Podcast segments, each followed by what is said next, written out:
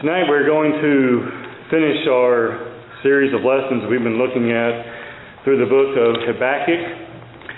And Habakkuk spends uh, the last chapter in its entirety, it would seem, uh, to really giving praise uh, to God and glory to God. But he also spends a lot of it um, as well requesting uh, action upon those who are who are in contradiction to God, action upon the wicked, while at the same time he does call for God's mercy upon uh, the faithful, uh, the faithful servants of God.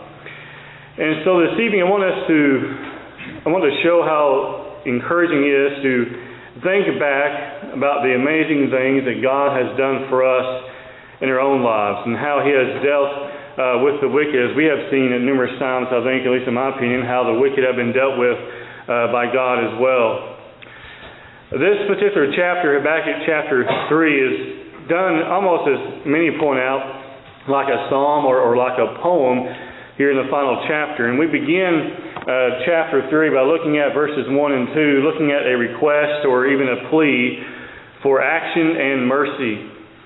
We begin Habakkuk chapter 3 looking at verse 1 here. The Bible says, uh, we have found here the prophet is praying, and the Bible says, a prayer Habakkuk the prophet on Shigionoth. Uh, upon Shigionoth seems, as one commentator says, seems to mean upon those who have erred or those who have committed wickedness. Uh, Strong's, if you look it up in the Strong's, it refers to it as a psalm or even as a poem, is what the definition of that word means. And you can compare this also, uh, compare this to the title we find for Psalm 7 about prayer and praise for deliverance from enemies. At least that's the title that I found for Psalm 7. So there's a lot of similarities between Habakkuk 3 and the seventh uh, Psalm. And this is written in the form or a style of a psalm, as we'll find as we go throughout this. We find next he begins to ask God to continue his works and to bring wrath and mercy as well, as we look at verse 2. And here the Bible says, O Lord, I have heard your speech and was afraid. O Lord, revive your work in the midst of the years. In the midst of the years, make it known. In wrath, remember mercy. So his request is revive his works. This might indicate his, his fear at what might lie in store for people who have gone so far away from the teachings and leadership of the Lord. Revive your work is the idea of going back and, you know, continue doing what you've done in the past. Now that God has ever stopped working, but idea is He wants to see the same power, request the same power that God has displayed in the past. He wants to see it uh, again there, as we find it in verse 2. And in the midst of making known what He wills, He prays also for mercy for the souls of those who return to Him in faithfulness. He says, In wrath, remember mercy. So He calls for God's wrath, but He also still calls for God's mercy. No doubt we want to see those who have, who we would say are very, very wicked, and have caused great grief to come upon the church. We want to see them find the, the justice they deserve, but we also want to see them turn to God. And we find that here in verse 2, that even when he says, O Lord, revive your work in the midst of the years, referencing the mighty things he has done against the wicked and the mighty things he has done for the righteous. He says, In the midst of the years, make it known in wrath, remember mercy. We find next, if you look at verse 3 and following, a praise for the times of salvation in the past. Praise for what God has done for him in the past. If you were to sit down and begin to write down some of the things that God has done for you, let's say you start in the month of January of just this year, and you begin to think about the things that God has done for you, would that be a long list? I think in just the nine months that we have been here already in this year, or almost complete, almost the complete nine months, we can find a lot of things we can be thankful for. And a lot of things that we can be mindful of that God has done for us and things that God has blessed us with. But what about if we went back more than just nine months? What if we went back for the last five years and made a list of what God has done for us?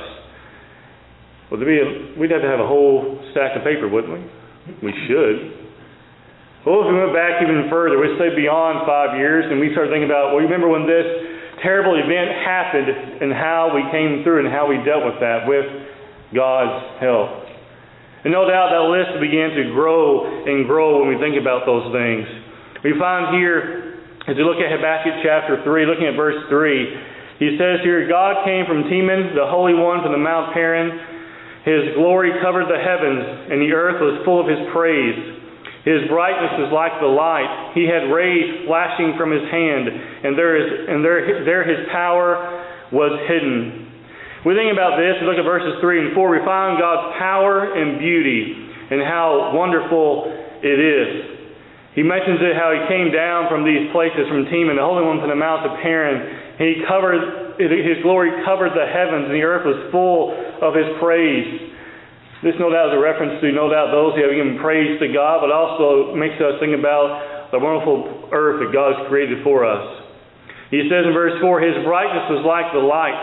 He had rays flashing from his hand, and there his power was hidden there in verse 4. God shows his power in his creation, and he shows his power in the elements of the world we see around us. We finally look at verses 5 through 7, how his power to punish the wicked is seen. We look at verses 5 through 7 here. Before him went pestilence, and fever followed at his feet. He stood and measured the earth. He looked and startled, startled the nations. And the everlasting mountains were scattered. The perpetual hills bowed, or bowed rather. His, his ways are everlasting. I saw the tents of uh, Cushan uh, in affliction. The curtains of the land of Midian, uh, Uh, Midian trembled. No doubt we find here, if you look at verses 5 through 7, God, in the figurative way, shows His power. How things that we would say are impossible for us to do mountains that scattered, hills that bowed, lands trembling. Only God can do such things. We look at verse 8 through verse 15. We find He brings both judgment to the wicked and salvation to His people. We look at verse 8 of Habakkuk chapter 3. He says, O Lord, were you displeased with the rivers? Was your anger against the rivers? Was your wrath against the sea that you rode on your horses, your chariots of salvation? We look at verse 8. We find here, but by following the Lord as the people did, uh, as, as the people did in their escape from Egypt, we come out successful or we come out winners. No, no doubt we find in verse 8 here that this is not literally the idea that he was displeased with rivers. This is, might say, a little bit figurative language here. We find in verse 9, he points out that your bow was made quite ready. Oaths were sworn over your arrows. You divided the earth with rivers. The mountains saw you, saw you and trembled. The overflowing of the water passed by. The deep uttered its voice and lifted its hands on high. We find here, as we look at verses 8 through 10, the idea that God was going to deliver, has delivered his people in the past. And we find verses 9, uh, really verses 9 through 11 here, that when God prepares to come against the wicked, that nations tremble. We saw there in verse 10 how it says, The deep uttered its voice and lifted up its hands on high, how the mountains saw you and trembled. You divide the earth with rivers. Reference to, no doubt, the creation and the power that God possesses. Moving up to verse 11, he says, The sun and moon stood in their habitation. At the light of your arrows they went. At the shining of your glittering spear. You marched the land in indignation. You trampled the nations in anger. You went forth for the, for the salvation of your people, for salvation with, with your anointed. You struck the head of the house of the wicked by laying bare from foundation to neck. We find here all this, no doubt much of it at least is poetic language or figures showing the power of God and the reaction to it by the people and by the world. This shows the ease with which the elements of the world bow when confronted by the power of God who made them. We also find there in verse 12 through 15 how God trampled wicked nations, but yet saved his people. If we continue on looking at verses 14 and 15, he says, You thrust through with his own arrows the head of his villages. They came out like a whirlwind to scatter me. Their rejoicing was like feasting on, the poor in secret. You walked the sea with your horses through the heap of great waters. So, yet again, we find God trampled wicked nations while sparing the people, right? I think about Exodus where God brings out the people and brings them out and brings them out across the Red Sea, the part of the Red Sea on dry land, and how he crushed the, the army of Pharaoh behind them. The Lord walked through the sea, he says here, with your horses, through the heap of great waters. The Lord always is with the faithful. and he's always against the wicked. You think about how verse 15, at least to me, reminds me so much of that crossing of the Red Sea. You walk through the sea with your horses, through the heap of great waters. The idea we know there, if you go back to Exodus, it talks about how the waters were heaped up on themselves and it was like a wall of water each side. To do what? To save the people, to save Israel. As we look at verses 16 through 19, we find a, a profession or a declaration, if you will, of faith, this professing faith in God. We find in verse 16 that he trembled, this is Habakkuk, trembled at what was heard, and that he will have rest in the day of trouble. If We look at verse 16. He says, When I heard my, when I heard, my body trembled, my lips quivered at the voice. He says, Rottenness entered my bones, I trembled in myself, that I might rest in the day of trouble. When he comes up to the people, will, he will invade them with his troops. Now, when Habakkuk heard, he had several reactions, as we see here in verse 16. Uh, he, his body trembled, or he, some say his heart may have pounded.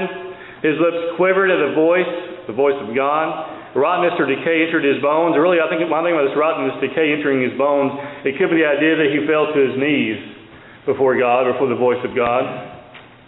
And trembled in myself, he says, I might rest in the day of trouble. He says, in the day of trouble, when he comes up to the people, he will invade them with his troops, that is, with those he have brought against them. Not God, literally the troops of God, but he, he would bring up uh, nations against him. Habakkuk, we find here, also returns uh, to his main point in this, in this verse by, by pointing out that Nebuchadnezzar will come and take the people of Judah captive. Uh, the day of trouble is when the nation Babylon decides to invade them. Again, not literally the armies of, of God, but the armies God would use uh, at His will. We find next, if you look at verses 17 through 19, he expresses his faith that while trouble may come, he will rejoice in the Lord who will be his strength. Looking at verse 17 uh, and 17 through 19 here, or 17 18 says, Though the fig tree may not blossom, nor fruit be on the vines, though the labor of the olive may, may fail, and the fields yield no food, though the flock may be cut off from the fold, and there be no herd in the stalls, yet I will rejoice in the Lord. I will, I will joy in the God of my salvation. If you think about that picture we find in verse 17 and 18, the idea is very clear is that when there's literally seemingly nothing left there in verse 17 and 18, the fig tree doesn't blossom, there's no fruit on the vines, uh, the olive fails, the fields yield no, yield no food, the flock is cut off, there's nothing in the stalls. He says, his response in verse 18, he says, Yet I will rejoice in the Lord. I will joy in the God of my salvation. How hard would it would be for us if we went home tonight and there was nothing in our pantries, there was nothing in our refrigerators, and there's no way to get anything else. That's the idea that Habakkuk paints here. There's nothing there. And yet he says, I will rejoice in the Lord. I will joy in the God of my salvation. Look at verse 19. We have the reason why Habakkuk is still showing, uh, still rejoicing. He says, The Lord God is my strength. He will make my feet like deer's feet, no doubt indication to being quick. And he'll make, my, make me walk in high heels. And we find here it says, it finishes here by saying, To the chief musician with my string instruments. Now, we find here in verse 19, he is the reason that he is the reason that God is rejoicing. He recognizes that the Lord, God, is his strength. And he'll make his feet like hind feet or like deer's feet. He'll make, he'll make him to walk upon high places or the heights. What is God going to do? Provide him ways to provide for himself and no doubt for his own. You think about some lessons for this today. We can be encouraged by reflecting on the numerous times God has answered our prayers, even if those answers have come with a no. When we think to pray, we will be encouraged to remember all the times that God has granted our pleas. and even those times where God has not granted our pleas. You think about how many times maybe you pray in a day, and you multiply that, just say for seven days. How would you feel if God didn't hear just one of those prayers? But we know the Bible tells us that God hears all of them. So it's not one, you know, a few prayers a day times seven. It's a few prayers a day times all the days of our life. God hears our prayers, the prayer of the Christian anyway. He, he hears and He responds to the Christian's prayer.